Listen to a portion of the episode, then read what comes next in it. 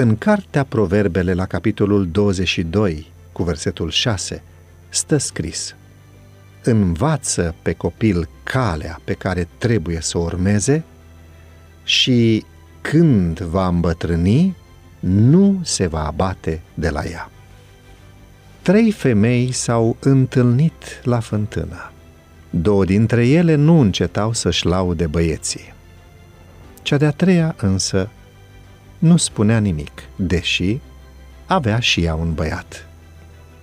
Toate au luat câte o găleată cu apă și au plecat înapoi spre casă. Pe drum s-au întâlnit cu cei trei copii care se jucau într-o livadă. Ia uite-l pe al meu, a zis prima femeie. E atât de puternic. Dar al meu, zise și a doua, e priceput la toate. Nici de această dată, cea de-a treia femeie nu a spus nimic, însă copilul ei, văzându-și mama, s-a grăbit să-i vină în ajutor, luându-i găleata. Ceilalți doi băieți au râs și au rămas să se joace mai departe.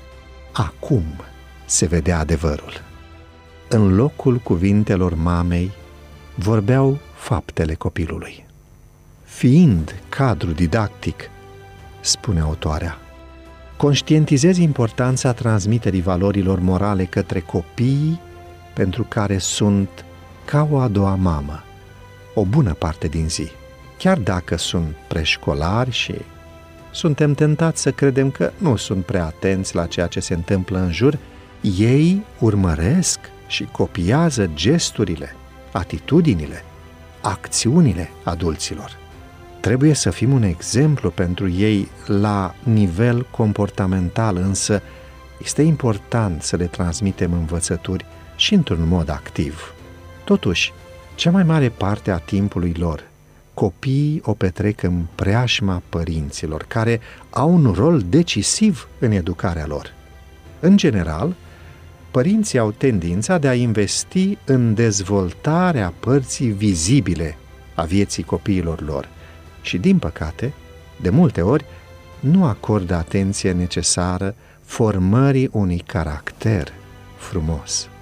Sunt dispuși să investească bani și timp în pregătirea lor academică, în a învăța să cânte la un instrument, în sport, etc. Și nu fac un lucru rău. Dar cea mai importantă este dezvoltarea unui sistem de gândire și de comportament bazat pe valori morale, la cele mai înalte standarde. Și lucrul acesta, chiar dacă pare idealist, este posibil cu ajutorul lui Dumnezeu. Ce s-a întâmplat în mintea și în inima copiilor va aduce, repet, ce s-a semănat în mintea și inima copiilor va aduce roadă. Îmi doresc ca atât cadrele didactice cât și părinții să fim schimbarea pe care dorim să o vedem în copiii noștri.